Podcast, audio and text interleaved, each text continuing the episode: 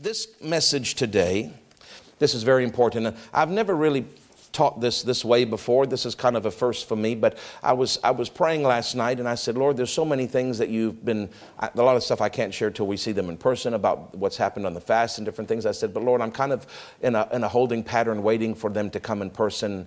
And you told me to to to do uh, uh, that that two three parts on the body of Christ and our dominion and our authority. And, and I said, and I know there's reasons why. I haven't shared all of them, but there's reasons why God wanted that preached. And, and I hope you've been paying attention. And I said, Lord, there's so many things that you said to me at, at Holy Ghost meetings. There's so that I can preach. It's not stuff that is division that I have to wait. I said, there's so much. I can, I can pick one of a dozen and one things that are, that are stirring in my heart right now, but I don't just want to pick something. If there's, just show me, show me what you want. And I really thought he'd, he'd pick from one of those things that have been bubbling for the last month or so, honey, and he gave me something totally new.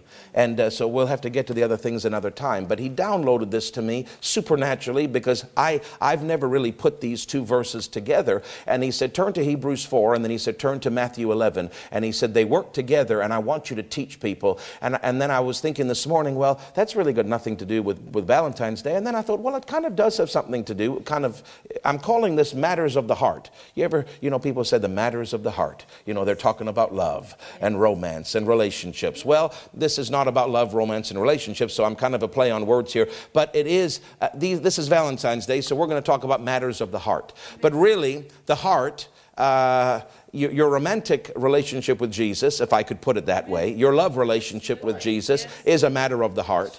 And Jesus wants you to have so much. Now, I'm going to just, can I just be honest with you? When I've never preached something before and I've never delivered it, uh, I don't know how it's going to come out. When I preach something before, I, I, I, polish it and I, you know, and I, it, it comes out a certain way. And then as I preach it more often, it becomes, I get more skillful in its delivery. But when it's a brand new message and I've never really delivered something like this before, what I normally try to do is just share. I don't put pressure on me to try to make it perfect. So I probably am going to go bounce around a little bit and maybe go back and forth. And it might not be the most seamless delivery, but just live with it. Praise God. Because uh, I, am learning too. I've been preaching, this is my 30th year. So I'm not, I'm not new at it, but even, even We're all still new at it to some measure, and I'm still learning. So maybe the second time I preach this, it will come out more, more um, orderly. But I'm probably going to bounce a little bit today, like Tigger. Remember Tigger? I'm probably going to bounce a little bit, but that's okay. Praise God. I think you, if you open your heart, you'll catch something. And that's what I'm, I just want you to catch some nuggets. I can't get all of it out today, so I'm going to do part two next Sunday. But matters of the heart. I want you to look with me here. And uh, I, have I've asked, I left my main Bible at home. And, and I, this is the kind of message that I kind of need to have a physical Bible for because I, I can't, I need to be able to flip quickly. So, Matthew chapter 11, if you would please. Matthew, wow, there's such an anointing on this Bible. I think I'll probably preach better. Must be Reverend Taylor's Bible. Oh my God, it is Reverend Taylor's Bible. Uh, praise God. Matthew chapter 11, and um, this is, uh, yeah, Matthew chapter 11 and verse 28. I want you to read this with me. This is a famous verse, but Father, open their hearts. Thank you that they open their own hearts. And I thank you for revelation to flow right upon their hearts, Holy Ghost, supernatural, rhema that faith would come. Let me speak skillfully. Thank you for your anointing to help me to speak, preach it, and for them to listen to it, understand it, and apply it. We give you all the glory, and I lean upon that and rely on it fully, that precious anointing, in Jesus' name. Matthew 11, 28. Come unto me, all ye that labor and are heavy laden, and I will give you rest. Take my yoke upon you and learn of me for I am meek and lowly in heart, and you shall find rest unto your souls. For my yoke is easy, and my burden is light. Dr. Dufresne would say something frequently, say it's light and easy. He got that from Matthew 11 30. My yoke is easy and my burden is light. A yoke is something that is put on an animal as it works. Are you understanding? Because all of us, even when we're in the perfect will of God, still have to exert effort. Like I said in the offering, there is still work involved, even when you're in the perfect will of God, and, and, and you're, there's still a measure of work. That's why he didn't say, My vacation is easy. He said, My yoke. He wants us to know that there is stuff to do. There's stuff that we have to do. There's effort that has to be made. It's not about a lazy life or just a vacation all the time. The Christian walk does include work, a yoke, that animal that yokes it. What is he saying? You be yoked with me. Don't be yoked with something else, but yoke implies working. Yoke implies effort. Yoke implies uh, a function that you're doing. In other words, the Christian walk isn't just lying around. There is a yoke. But he, what he's saying is, my yoke. Amen. Take my yoke upon you, for my yoke is light and easy. Now, what is he really saying? My flow. Right. My flow, the way I do things, is light and easy. Amen. Now, the way you do things, and, and this applies to many of you, so listen up. The way you do things is in verse 28 labor and heavy laden. Right. Yeah. Labor, that, that effort, but it's, a, it's not just effort. There's an effort that's light and easy, but there's an effort that's grievous. Yes. There's an effort that's hard. There's an effort that's discouraging and depressing and that's the labor and heavy laden. That means pressure. When you put too much pressure on that donkey or that horse, it's too much pressure. They can't handle it. Do you understand? There is a heavy laden pressure and there is a grievous toil of work. And what Jesus is trying to say, if you would open your hearts and listen to him this morning, he's trying to say, if you're my child, many of you have this heaviness in your life, this labor, this, this burden of, of grievous work, whether it's your job, whether it's your marriage, you know, you can have a grievous labor in marriage because it's not sweet, light, and easy. You can have grievous labor, a heavy burden pressure on you. See, labor is that is that grievous work, and heavy laden is that pressure. So you can have that hardness of work and that pressure on you with raising children. You can have that with your job. You can have that with your health. You can have that with your thought life. You can have that with addictions. You can have that in a lot of areas. It's not just one area. It's not just your job. There is a attitude of a heavy, burdensome work and a lot of pressure on people today, especially during COVID, but all the time it applies. And Jesus is saying that's the carnal way. That's the world's way. Let the world be heavy laden because their father is a taskmaster and that's their only portion. They don't have an option for light and easy. Let them have that, but not you. If you're my people, you that are laboring and heavy laden, come to me. All ye that labor and are heavy laden, come unto me and I will give you rest. Not I might, not I may. If I'm in a good mood, it's a guarantee you'll get rest. Now, that word rest you got to pay attention to because this is the connector word. Uh, underline it, highlight it, or just stare at it or something. Burn it in your memory. The word rest I want you to pay attention to. He's saying that there is rest. The word rest is opposite to the word heavy laden and burdensome. Labor and heavy laden is opposite to rest. Come unto me if you're like this, because I'm going to give you the opposite rest. Now take my flow on you. Take my yoke on you. It's still effort, but it's still a yoke that represents work, but it's going to be not that kind of heavy toil. It's going to be different. Take my flow.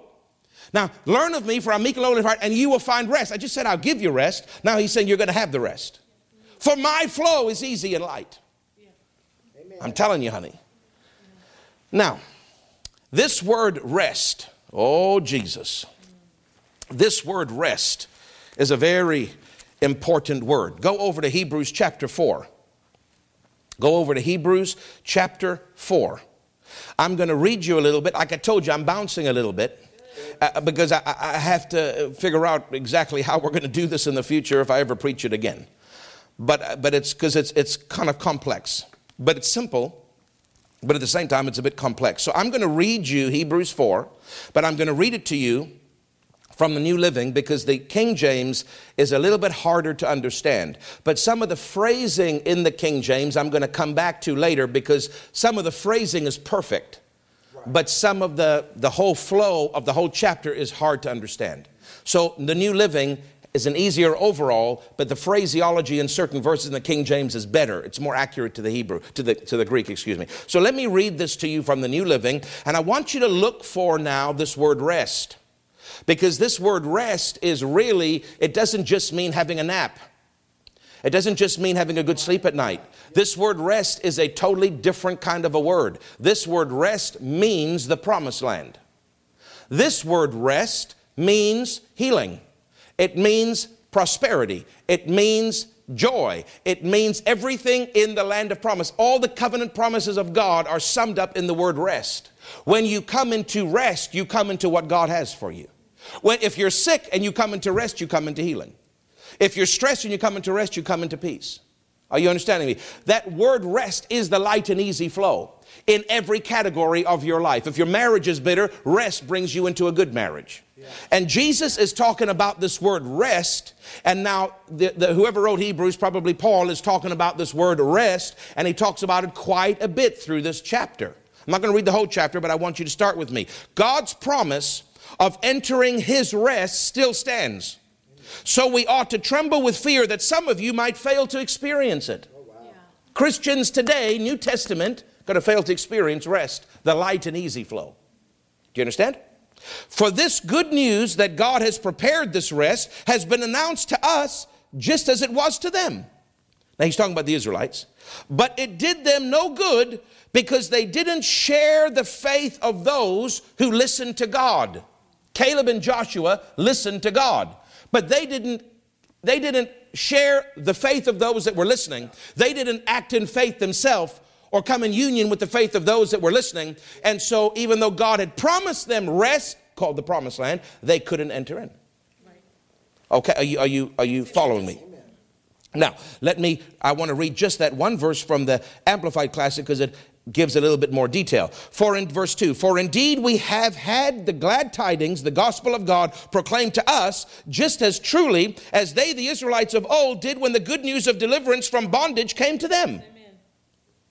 But the message they heard did not benefit them because it was not mixed with faith. It was not mixed with the leaning of the entire personality on God and absolute trust and confidence in His power, wisdom, and goodness. Okay, so that whole brackets there, let me cut that out so it's easier to. Because it was not mixed with faith, they didn't trust God. By those who heard it, neither were they united in faith with the ones, Joshua and Caleb, who did hear it and did believe. So he's, this, this, this writer, Paul, is talking about just like the gospel has come to us yeah, and a promise for the light and easy flow. Right. The good life. What does Ephesians 2.10 say? That he's made paths ahead of time for us to walk in them, living the good life which God prearranged and made ready for us to live. The good life. That's the amplified, I believe, of Ephesians 2.10. Now, this easy flow, light and easy flow, this good life, this rest, it all means the same thing. It, the gospel has come to us for us to have it. Just like the gospel came to those people that came out of bondage. And they came out, and God said, I'm going to take you. It was a very short 10 day journey from Egypt to the promised land. I'm going to take you there. But because they heard that word, but faith did not come into their hearts yeah. about that word. See, the word has the power to produce faith, but it doesn't always produce faith.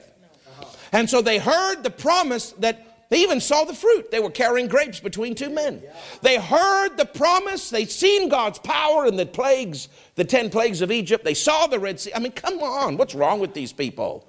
We believe God when a headache is healed, for goodness sakes. They see a sea part and they still can't believe Him. They see fire at night and cloud by day and they're still acting like a bunch of idiots. It's astonishing to me how stubborn they were, how hard hearted they were. But God told them, I got this rest for you. You've had 400 years of hardship. I want you to enter into a land. and the giants have already made big houses for you. And they got big beds for you. And they got big crops for you to till. And it's all done in advance. All you do is take over. Just, just trust me. Just, just trust me. Haven't I proven myself that I can beat the greatest army on the planet, which was Pharaoh? Now, now, who are these little Canaanites? Yes, they're giants, but they're still not as powerful militarily as Egypt. Haven't I proved to you about Egypt? Won't you just trust me? Won't you just trust me? I've got rest for you. I've got rest for you. And they would not mix what God said, they wouldn't let it produce faith. They wouldn't put action mixed with what God said. God said, I've got this. Instead of believing and then saying, Yes, we believe you. Yes, we'll do it. That's faith. Instead of mixing that action of faith with what God promised in His Word, the promise of the new land, instead of doing that and entering in, what did they see? Uh, I don't have time to read it, but you can read it in Numbers 13. Well, we can't go. We can't do it. We're with grasshoppers in their side. We can't do it. And some Christians today are just like those Israelites. I can't do, what's COVID? Oh, I gotta wear a mask. Shut up! Where's the spirit of faith of Joshua and Caleb? Does Jesus look at you and say, "My God, they've got a different spirit," or does Jesus look at you and say, "They're just like the just like all the people out there that are panicking"? Yeah. I want to have a different spirit with God. I want God to see me as a Caleb Jenny. I want him to see. I don't want to be rebellious. I wear the stupid mask when I go in the store, but I don't wear the mask because I believe in the mask. Right. Amen. You see that we got to have a different spirit about us. He offered them. I've got something for you. I've got an entering into rest. You've just had a hard life. Your generations for 400 years have had a hard life. I love you. I want to I want to be good to you. Now I just I just beat down Pharaoh. I beat him down. And I proved to you I can beat the greatest military on the planet. They were the greatest military at that time in the world, if you study history. I, I swallowed them in the Red Sea. The horse and rider thrown into the sea. Miriam sang a song with the timbrels. The horse and rider thrown into the sea. Now, guys, I got a, I got a plan for you. I got a, I got a vacation for you for the rest of your life.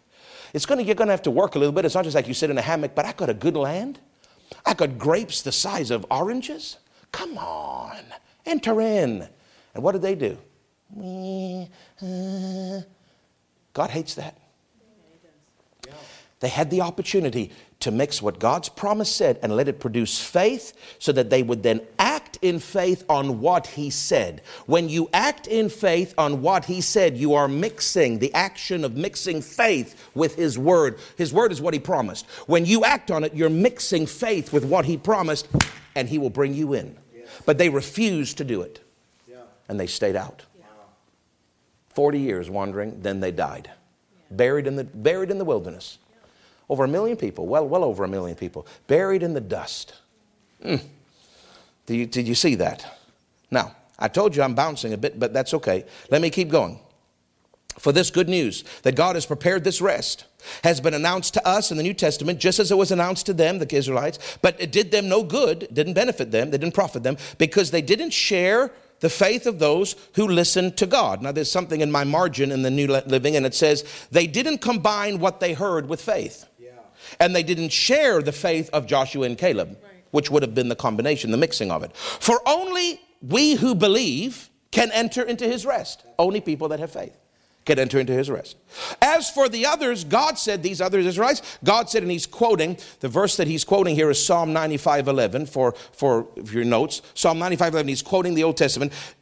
God said, In my wrath I took an oath. God said, These, these people that are whining, they will never enter into my rest.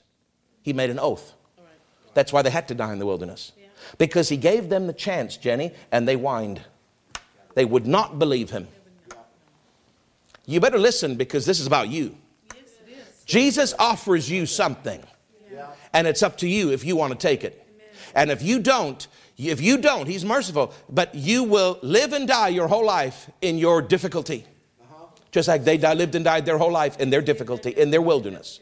And you will, you will watch others, unlike them, the whole thing, it was a whole physical, so it was a whole group that had, and then and the whole group came in. But with us, you can have one person in the congregation in the wilderness, you can have another person in the congregation in the promised land. Now, we're all born again going to heaven, but you can have one entering into the light and easy flow and seeing the blessing of God and seeing God just do things and favor, and they don't even deserve it. They don't even have the education for it, but God just does stuff for them. And then you got the others that just, they're so hard. It's so pressure, so much pressure on me. See, the heavy laden. Yes. And they haven't entered into Jesus' light and easy flow. And everybody can. But it says now, it says, uh, verse 1 God's promise of entering this rest or his light and easy flow, this promise and still stands. So we ought to tremble with fear that some of you in the local church may fail to experience it. So there's people that won't get it. They'll live their whole life, Taylor, burdened. How many counseling appointments do I have? Not all, but many, with people that are burdened, people that are under pressure, people that are toiling, people that are laboring. Life is hard. And I look at some of them and I go, if you just would shut your big mouth, if you just change what you're saying and change what you're believing and change what you're watching and get into His, He's offered you rest and you are failing to experience it because you won't believe it. And it's so frustrating, Jenny. As a pastor, I so desperately want them to get it. And I know that I know that people say things and they confess things because they're hurting, because they're going through something, so it kind of just comes out. And I'm not trying to be the confession police or legalistic, but what I'm trying to teach you is that you've got to believe God in faith if you're going to enter in. And those people in Israel, what kept them out, Jenny? It wasn't that they weren't good people. Some of them, I'm sure, were nice people. They were kind people. But what they said, we can't do this. This won't work for me. Don't you know I'm white trash? Don't you know I got no education? Don't you know I grew up on the wrong side of the tracks? Don't you know my mama said I'd never amount to nothing? Don't you know it can't work for me? You see, people believing what they're saying and they're not agreeing with what God said and they'll never enter into that good life. Some people fail to experience it. Yes. Now watch for only for only we who believe. If you have faith, you'll enter in. If you don't, you won't. As for the others that didn't believe, God said in my anger, I took, I took an oath, I, they will never enter into my place of rest. Even though this rest has been ready since the, He made the world. The Bible says before the foundation of the world, He made a place for us to rest. Like, guys, I, am trying to, I'm trying to, I'm not getting it out maybe fully, but I'm trying my best here. And the, I can feel the anointing on me. It's just coming out in bits and pieces, okay? But I want you to know that Jesus loves you so much. He designed you, He made you to rest, He made you to be at peace, He made you to enjoy your job. He did not he did not wire you to be under pressure all the time. You're not wired as a human to handle stress all the time. That's why your body shuts down and you get diseases.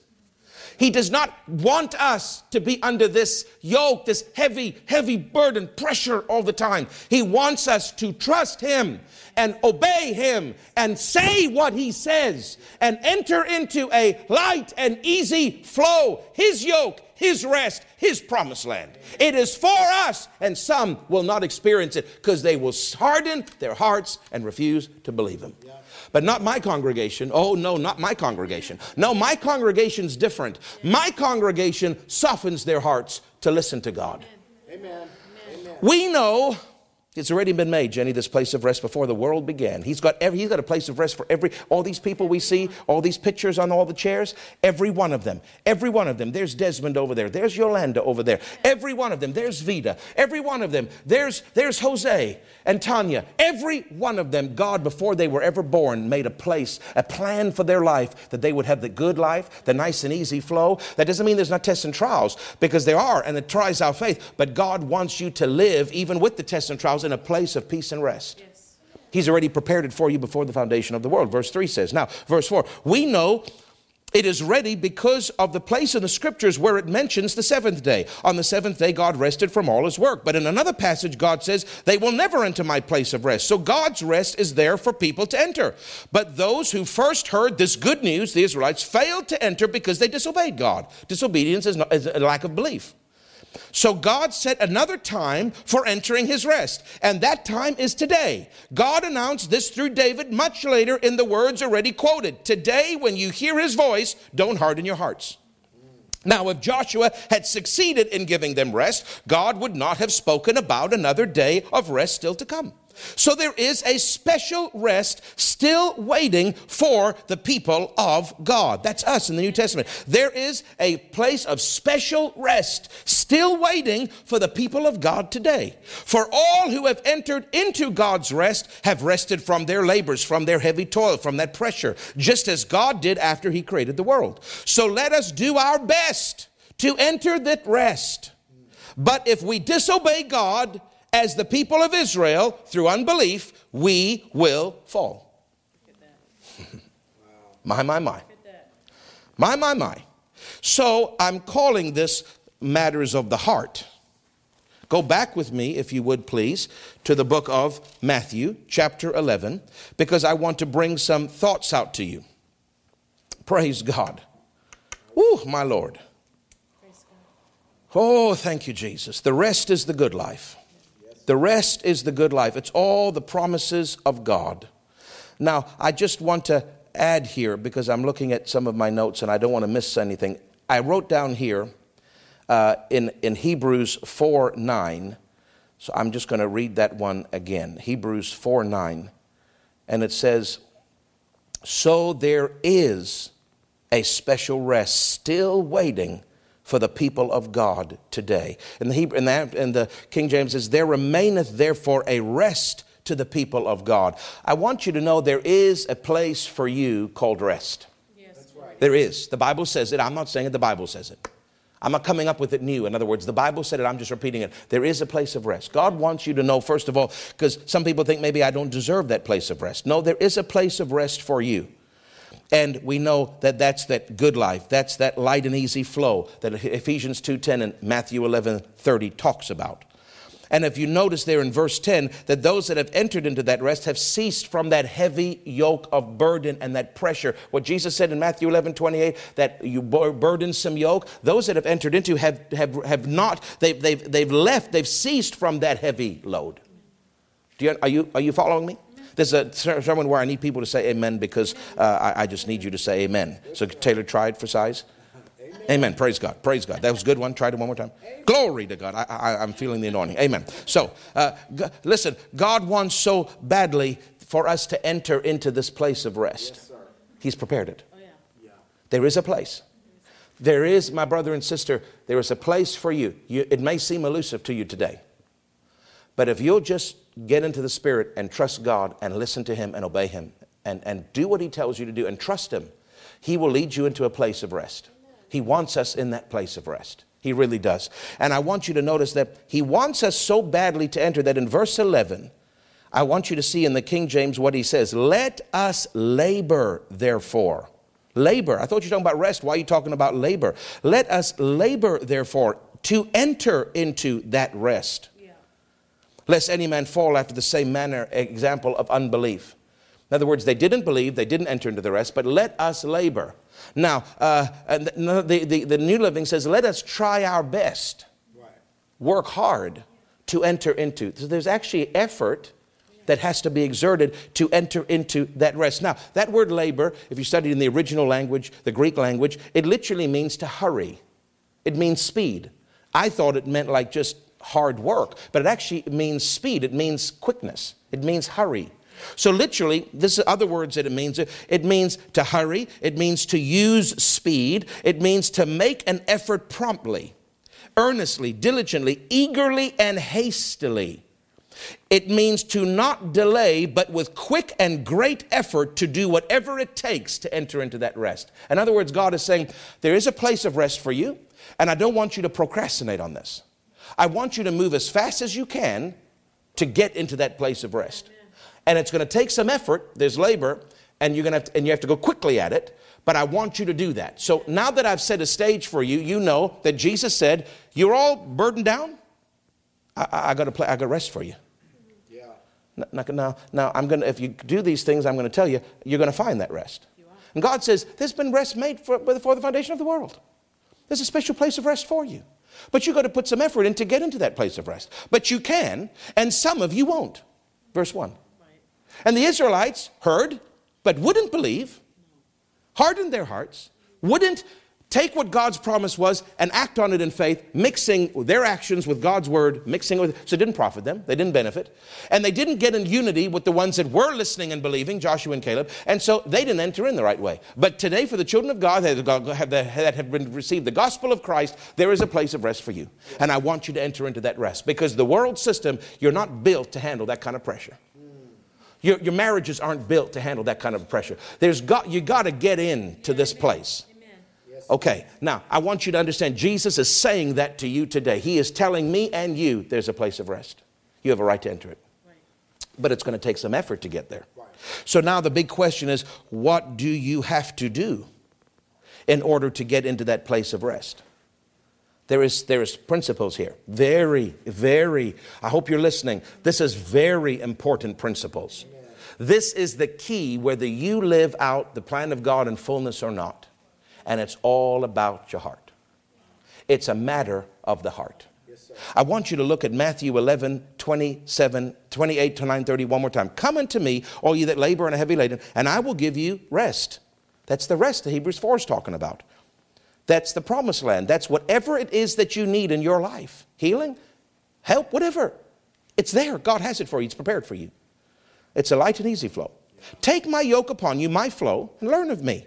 For I'm meek and lowly in heart, and you shall find rest, rest, rest, rest unto your souls. Notice your spirit is your spirit is not talking about your spirit. Your spirit's fine. Your spirit isn't made in the image of God and is strong, but your mind, your emotions, your your body, your soul realm, it needs to find a place of peace and rest.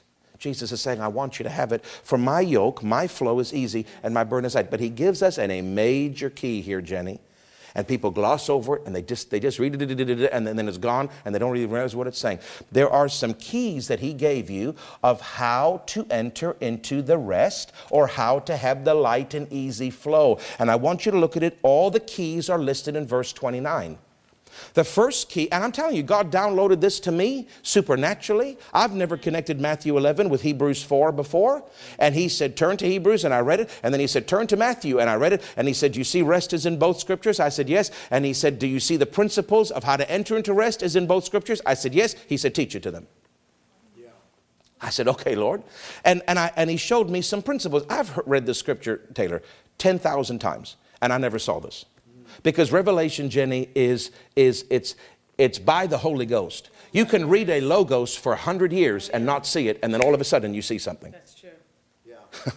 I memorized this in 1991 when I was 15 years old on my first mission trip to Sweden, Germany, uh, Switzerland. We went there for two months with Teen Missions, a Baptist organization. They didn't believe in the Holy Ghost, so I couldn't pray in tongues. But anyway, praise God. And we had to memorize a verse every day. And then they tested us. If you, if you got the test right, you got extra dessert. I got all the verses. Praise God. Well, I was very skinny back then, but still. And this was one of the verses. This, this is the whole, all three verses. So I, I memorized this, and even from today, I still remember it because I memorized it when I was 15 years old. But I, have re- I've said this verse thousands of times, and I've never seen this. He showed this to me last night, Jenny. Amazing how the Holy Ghost works. Don't ever give up on a scripture because there's stuff in every scripture that you, you don't know yet. It's, that's why the Bible is everlasting, it's eternal. In heaven, we'll get revelation we didn't even get on earth. It never ends, it, His word never fades. It's amazing to me. Take my yoke. To, okay, so this is what does he mean? Take my yoke, take my flow. What is the flow? He's telling us the flow of how to get into the light and easy rest. Now, watch this. Are you ready for the first principle? Learn of me. Teachableness. People that are not teachable will never enter God's best. The Israelites looked at Joshua and Caleb and said, You can't talk to us. You can't talk to us. Who do you think you are?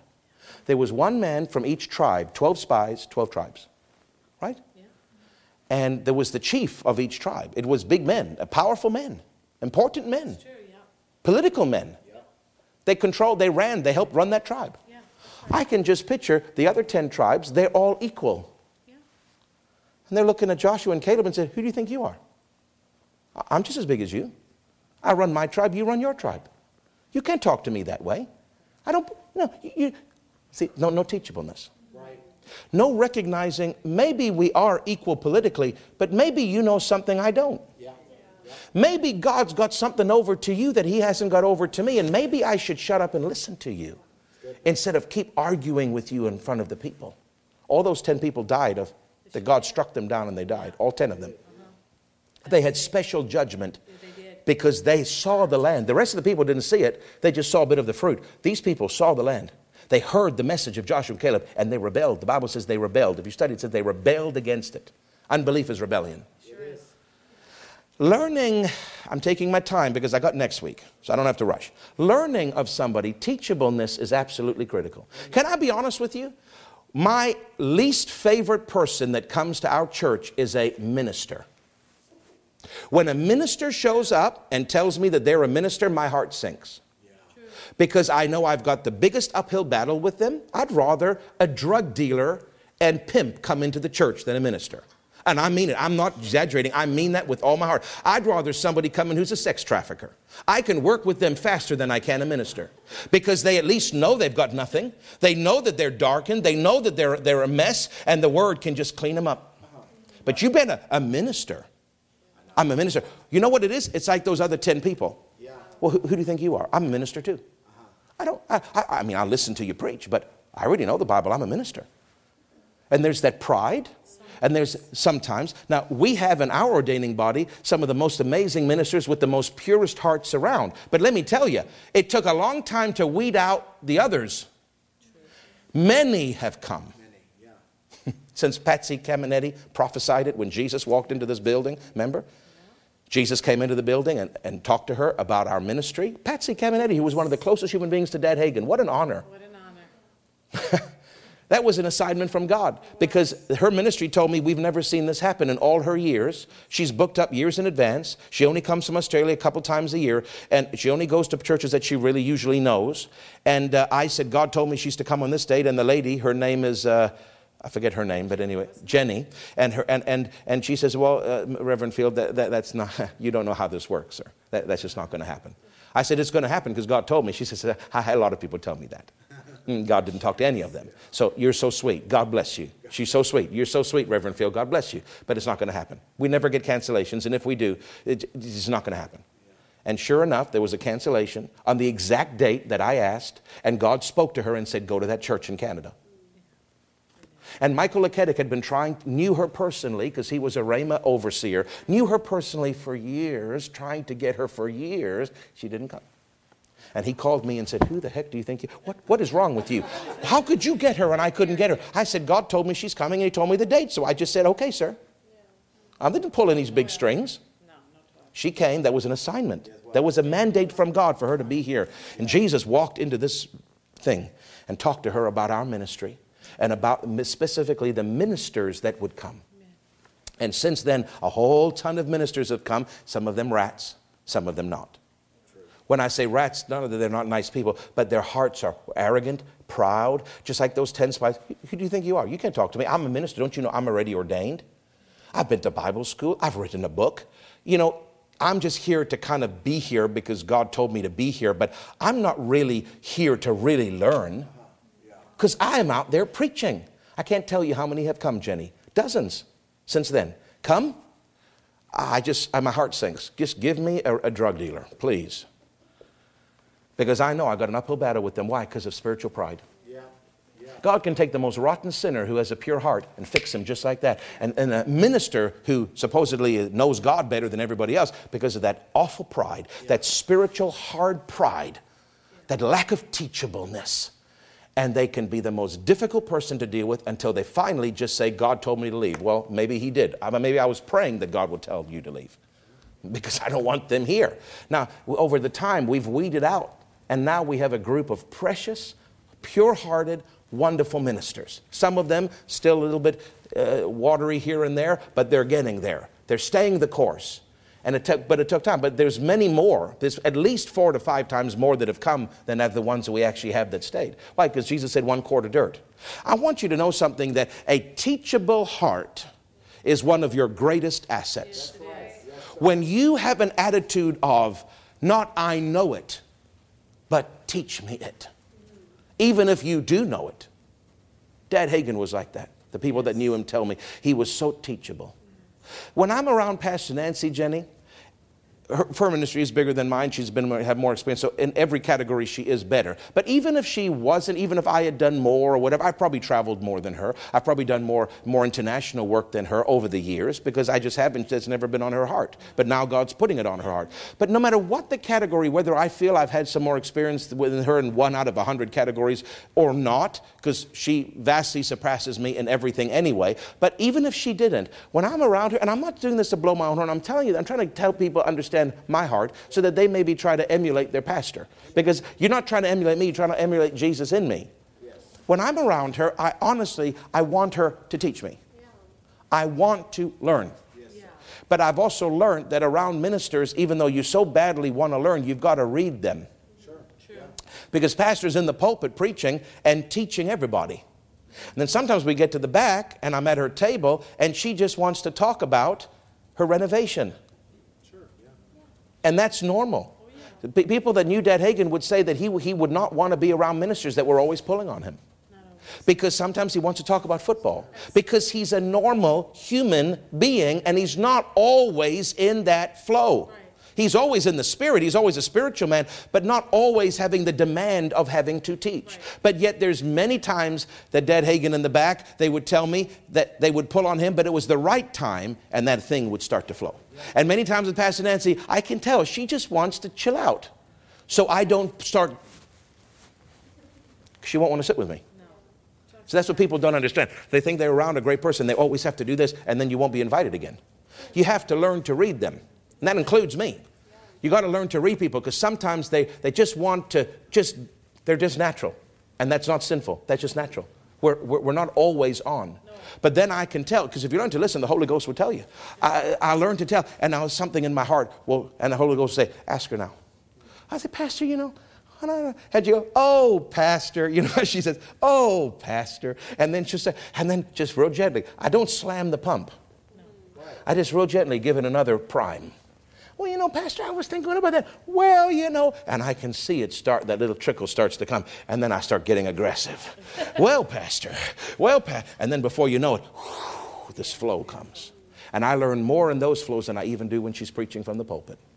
But not all the time it's appropriate for that. But the point is whether it's the time to draw on that spiritual flow or just talk about her stove, right? You, oh, I always try to have an attitude of, I don't know everything, I'm never going to know everything.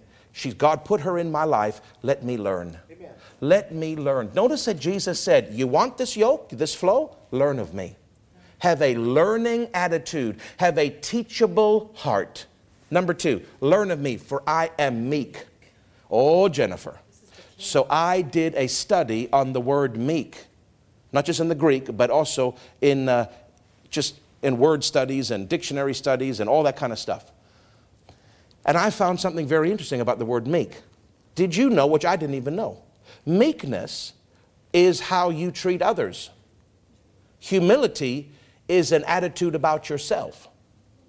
Meekness is out, humility is in.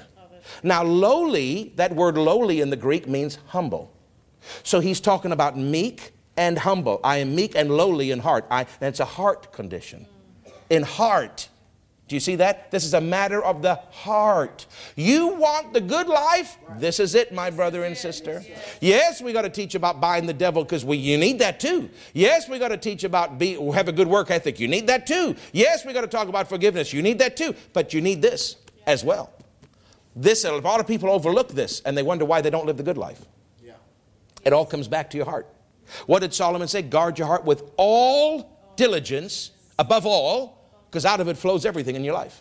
Everything. Out of, Jesus said, if you don't understand this parable about the soil of the heart, you can't understand nothing. It's the most important parable. So, the wisest man that ever lived, Solomon, said, Your heart's number one. And Jesus, our Savior, said, This parable of the heart is number one. And that people still just seem to overlook when it talks about the heart. Now, Jesus is saying this is a heart issue. Now, there are three areas, Taylor, about the heart. You have to be teachable, you have to be meek, and you have to be humble. You think they're all the same, but they're not. Teachableness is teachableness. Meekness does not mean, mean teachableness. I thought it did, but it doesn't. It's got nothing to do with teachableness. Te- teachableness is teachableness. That's its own category. Meekness is meekness. That's its own category. And meekness is how you treat the person that is teaching you. It's outward. Humility is nothing to do with meekness, although it's similar, but it's not the same. Humility is the attitude that you have about yourself, inward. Are you with me? Now, there are three definitions of meekness. One, the definition is gentleness. There's three aspects to meekness there is gentleness, there is patience, and there is submission. When you, listen, I'm trying to help you. When you sit in services for me to preach, or even more importantly, when you sit in the counseling room for me to talk to you, if you come in with, I know it. I might as well just end the meeting or just go quiet because you're not going to get it anyway. Because you're not, you're not there to learn. Yeah. You're there to talk, you're there to dictate, you're there to tell me what you've already decided. Well, why?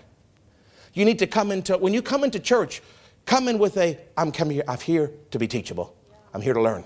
That's, that's a hard issue. It gets you into the, the easy life, the good life, the light and easy flow, the promise and the rest. It'll get you into the good things of God if you have a teachable attitude. Number two, you need to have a meek attitude. And what does that mean? To the person who's teaching you, to the person in authority, you are gentle. When people are not gentle, not just to each other, but to the one teaching you, when the one over you, there's a gentleness that is required to that person. When people come and I see there's a gentleness in them, there's a softness in them, my heart opens to them. Yeah. It means meek, to be meek equals gentle, it equals to, to be patient. I, I, like that. Because to be meek means that you are, you're not just, and you're out. Pastor, I don't really understand what you're saying, but I'm going to try it. I'm going to keep coming to church. I'm going to keep coming for another meeting with you. I'm going to keep sitting there. I'm just going to be patient. I'm not going to quit. Because I, I may not understand everything and I may not be doing everything right, but you know what? It's going to work for me. Because I'm not going to quit. I'm going to hold the course. I'm going to hold fast. You see, when there's a meek attitude in somebody, there is a gentleness, there is a great patience. They're not quitters, they're not in a rush well, this don't work. There's a patience and a gentleness. And then the last part of meekness is the, is the segue into lowliness. Because the last definition of meekness is submission.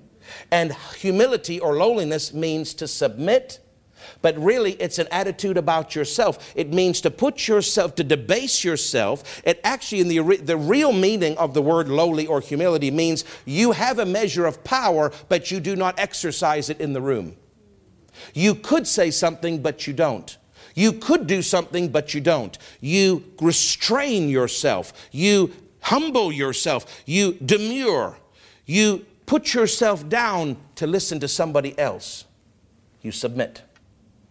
So the end of meekness transitions into humility because both mean submission.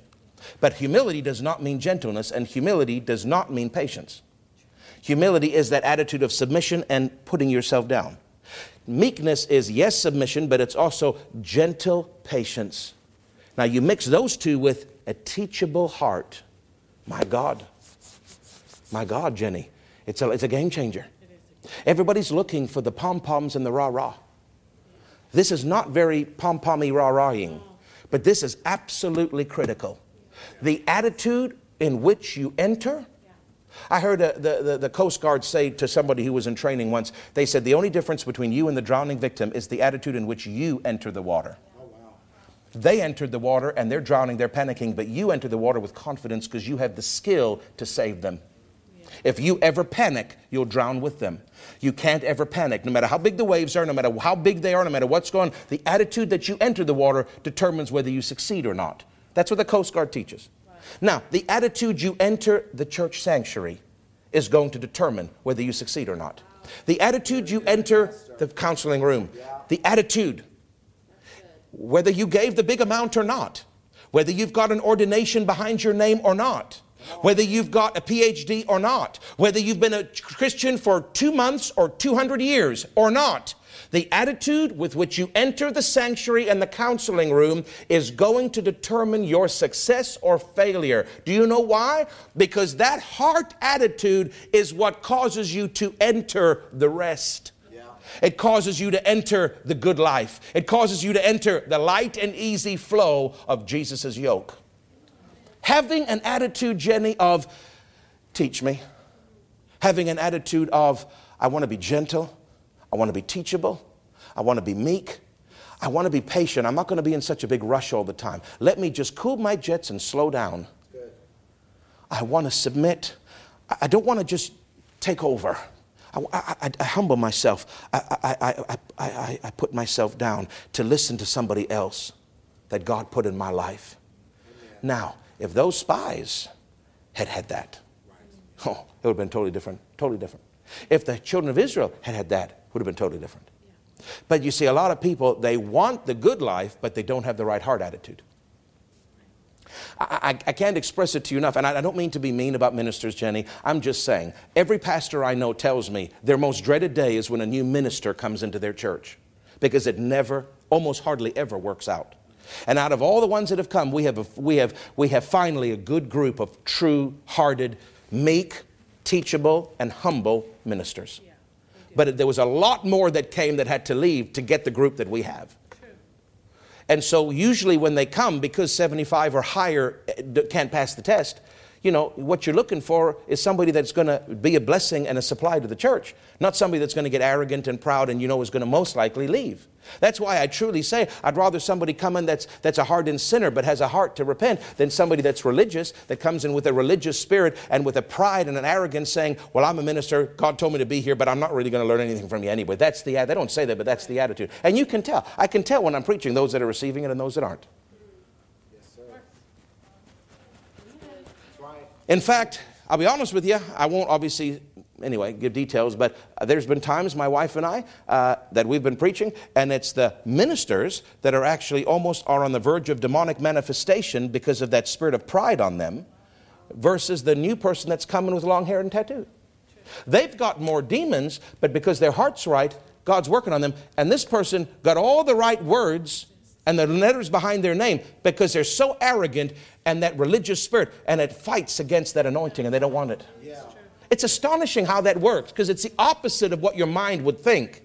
The religious, the, the, the, leaders, the Christian leaders, that's who you want. No, no, no, no, no. Just give me people with soft hearts. Now, if they're a minister, I'll take them. And if they're a hardened sinner, I'll take them. And if they're anyone in between, I'll take them. But we're not, we don't care whether they're a minister or not. What we're caring about is that their heart is teachable, is meek, gentle, patient, submissive, and that they are humble. That's what we're looking for. Because if you can have that, those qualities, Jenny, no matter what mess you get into, no matter what failure you do, no matter what sin you do, no matter what happens, you come before Jesus. Jesus, help me. And Jesus says, okay. The Bible says that He gives grace to the humble and He exalts the humble. But the Bible says he knows the proud afar. There was somebody, I won't say who, they're still in our church today. There was one of my leaders, and Pastor Nancy would come, and that person had a bit of pride about them. And Pastor Nancy would say to me, uh, don't, don't sit me beside them at the dinner. Don't sit them anywhere near me on the front row. I, I, I don't want to be anywhere near them. And I said, But Pastor, they're, they're a nice person. I know, but that, that spirit of pride is so strong in them, it repulses me. And they almost left the church, but God dealt with them. They humbled their heart with meekness and teachableness, and they're a great blessing. And Pastor Nancy often asks about them and now enjoys their company and fellowship. But that, that pride, listen, if a minister who doesn't even, who's not God, can pick up and is repulsed by that pride, can you understand why God says, I know the proud a far off? Well, in other words, I won't let them get near me. God can't let any pride get near him because he's so opposed to it. But the humble and the meek and the, and, and the teachable ones and the ones that, that, that just say, Lord Jesus, help me. The, oh, no, you, you come, you come. You, you pass the test. Come here, come here, come here. No, no, lift up your head. Come here. I'm going to fix you. I'm going to give grace to you. I'm going to exalt you. I'm going to take you from your lowly place and I'm going to make you high. David, you, you're, you're small there with the sheep. Watch what I do for you, boy. Now, David, you went and killed somebody and slept with somebody. But what was his attitude in Psalm 51? Father, create in me a pure heart. Let not a right, uh, don't take your spirit from me. Let a right spirit be found in me. I humble my heart. He didn't say, well, you know, and he made an excuse. He had a humble, meek, teachable, repentant heart. And what did God say? Now, there was price that he had to pay for that sin. There was a consequence that came. But God still, the Bible says, lifted him up. Then he wrote that psalm. He said, He has taken me out of the miry clay. Because that, that sin was a miry clay. He set my feet on a rock. And God honored him and blessed him. And there's even a verse that said, After a certain time, David sinned no more. As an Old Testament man without the Holy Ghost indwelling him, the Bible said that he never sinned again toward the end of his life. He lived right before God. He made a lot of mistakes, but it wasn't the mistakes, it was the heart. God is looking at my heart. The greatest asset I have is not my hair, even though Victoria keeps telling me, Pastor, the greatest asset is your hair. The greatest asset is not my beautiful face, even though my wife says, Honey, your greatest asset is your face. My greatest asset is not my trim physique, even though Reverend Taylor says, Pastor, that is your greatest asset and your fattest asset as well. No, no, no. I've lost 50 and I'm keeping it off. Praise God. And I'll lose another. Praise God. I'm halfway to my goal.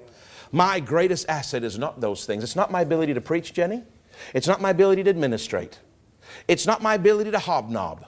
It's not my ability to do business. It's not my ability to lead. Some people make leadership their, their Leadership is not the greatest asset. It's great to have it, but that's not what God's looking for. He didn't say leadership gets you in.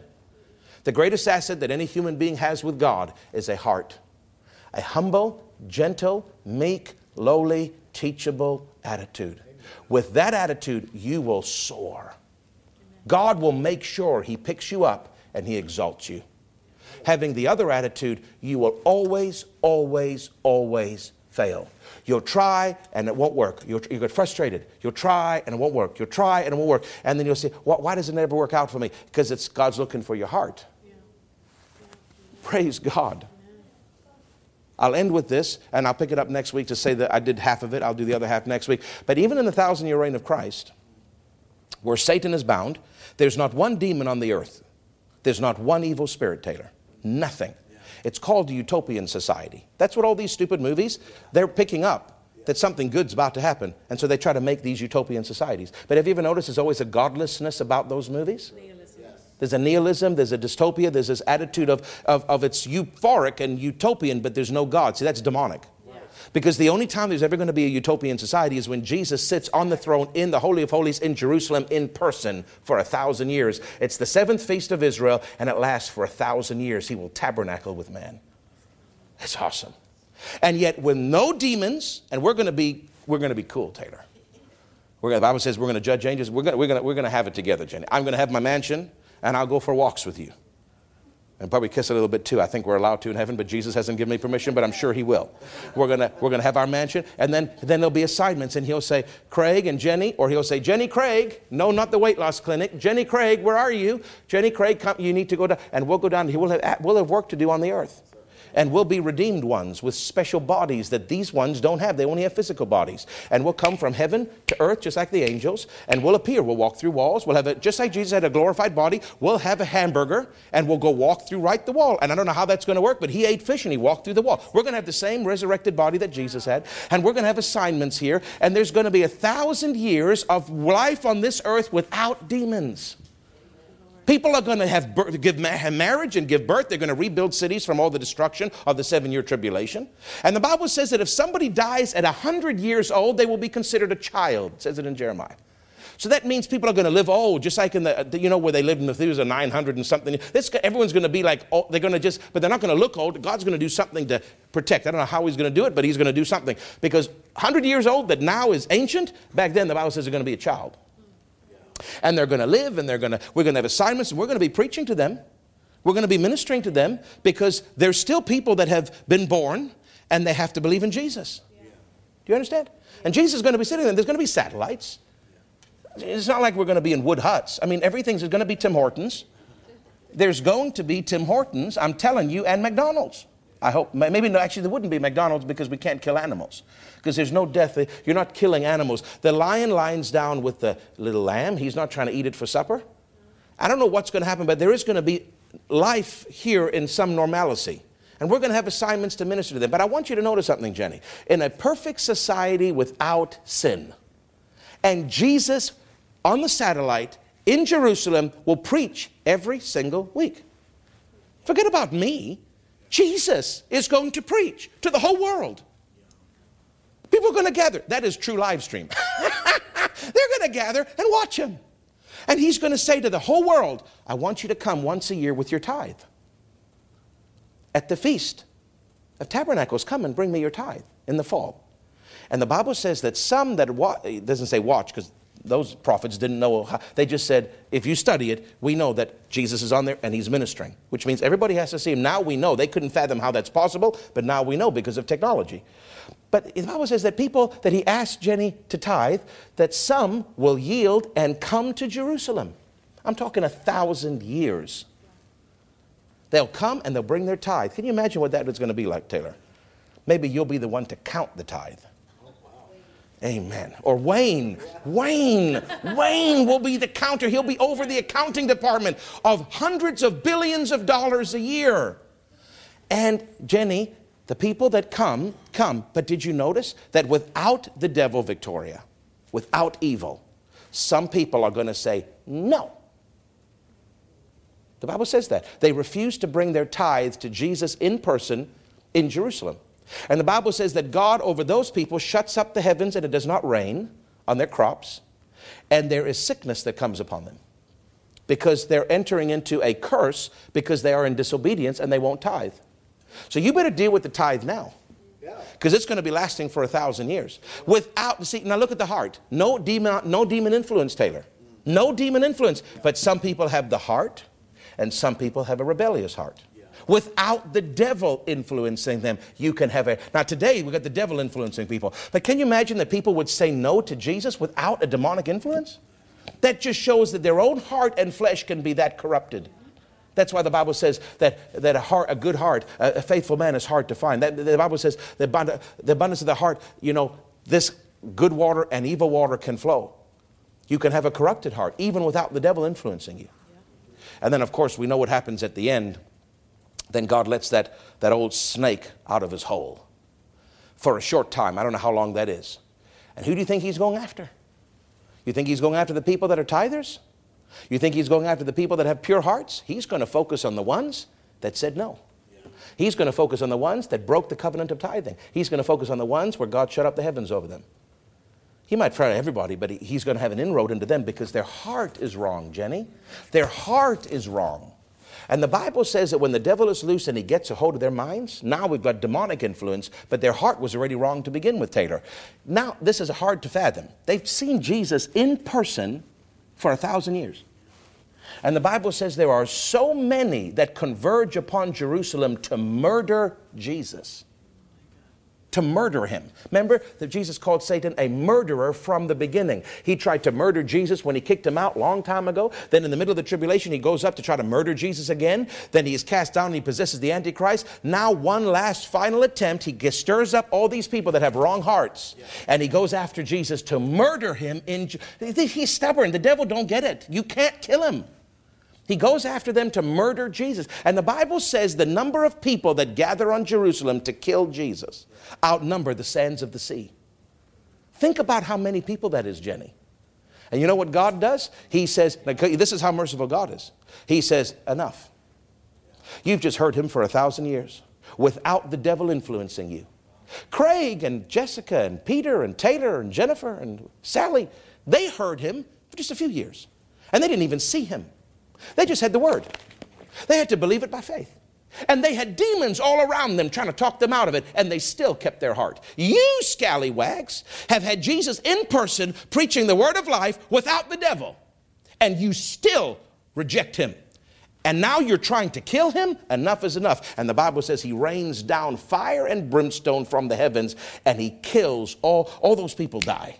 And at that moment, when that happens, the great white throne judgment, every human being that's ever walked this earth that is not saved stands before God, gets thrown into the lake of fire. He rolls time up and it's over. He rolls the earth up, burns it, and makes a new one. And we move into something called eternity, which our minds cannot fathom because it's beyond us. But the time, seasons, sun, moon, uh, the ecliptic of the earth, that all ends after all those people are burned, burned to a crisp but I want you, I say all that to say this this is what people can do with wrong hearts.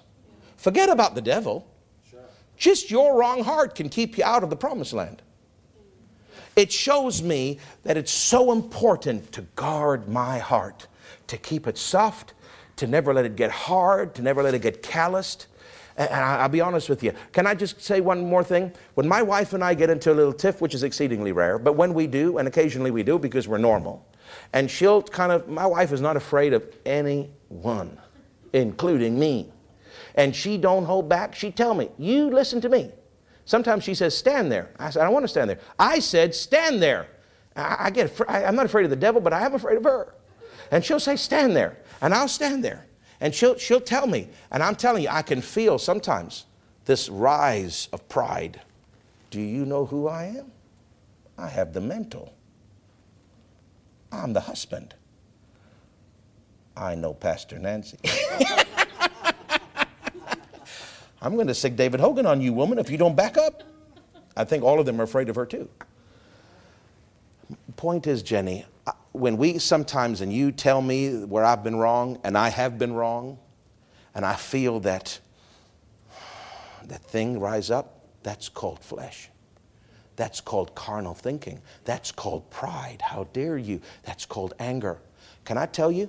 You know what I do? I put my head down and I swallow that thing. It's very hard to do, to swallow pride. But I've learned to do that.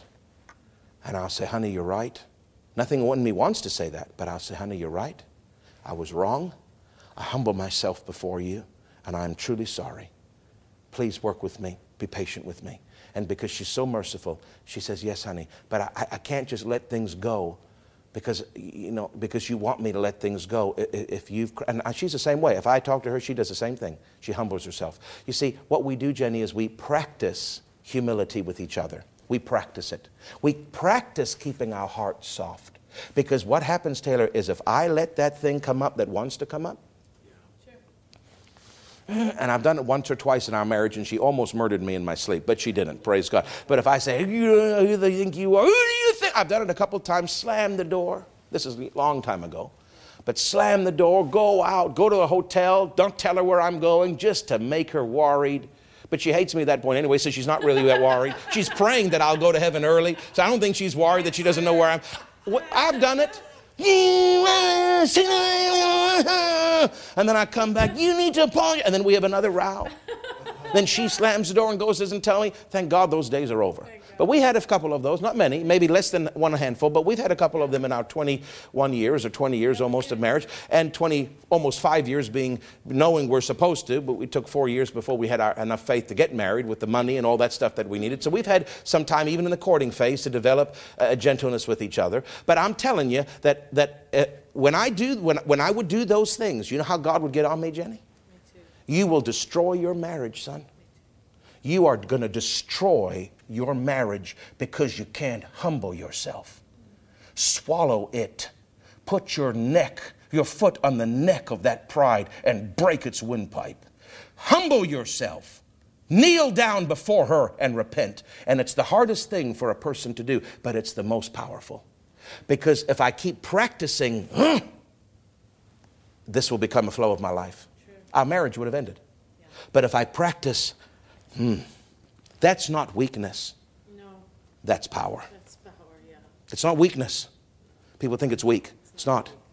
You are controlling your anger, your pride, your flesh. You're crucifying it, and that's power. It is. That's true spiritual power. It's, more, it's more, even more powerful than casting out demons because the devil's not your problem half the time. You that's are. True. Amen. Your attitude is your problem. Your hard heartedness, your lack of teachableness is your problem. Your flesh is your problem, not the devil as much. We need to deal with him, but we need to deal with us a lot more than him. And he, most of the time, he can't even do anything if we just deal with ourselves. So I pra- have to practice. Mm. Now, you know, the first time was really hard. Second time got a little bit easier. Now, many times later, many times later that I've practiced it and all the little tips we've had, uh, not, not, now I'm a master at it. Now, before she even says stand there, I'm already going. Before she even said, I said, stand there. I said, yes, ma'am. I'm just, I'm not beaten down. No, no, no, no. I'm not a, be- a beaten down husband. That's not it. I, I, I've got skillful in humility. because I'm a bit, I'm a bit of a wild card sometimes. I'm a bit of a jumper. sometimes I forget that it's the devil I'm supposed to be mad at, not anybody else. And she'll teach me. Thank God you teach me. But I try to practice that humility because it would save my marriage, it saved my life. All these young people, Parents need to teach their children to respect authority. And if they would have just honored that authority and not provoked, in not in all cases, but in some cases, it would have avoided the tragedies. Because what we teach, we teach this generation to be, I have rights. Yeah. yeah.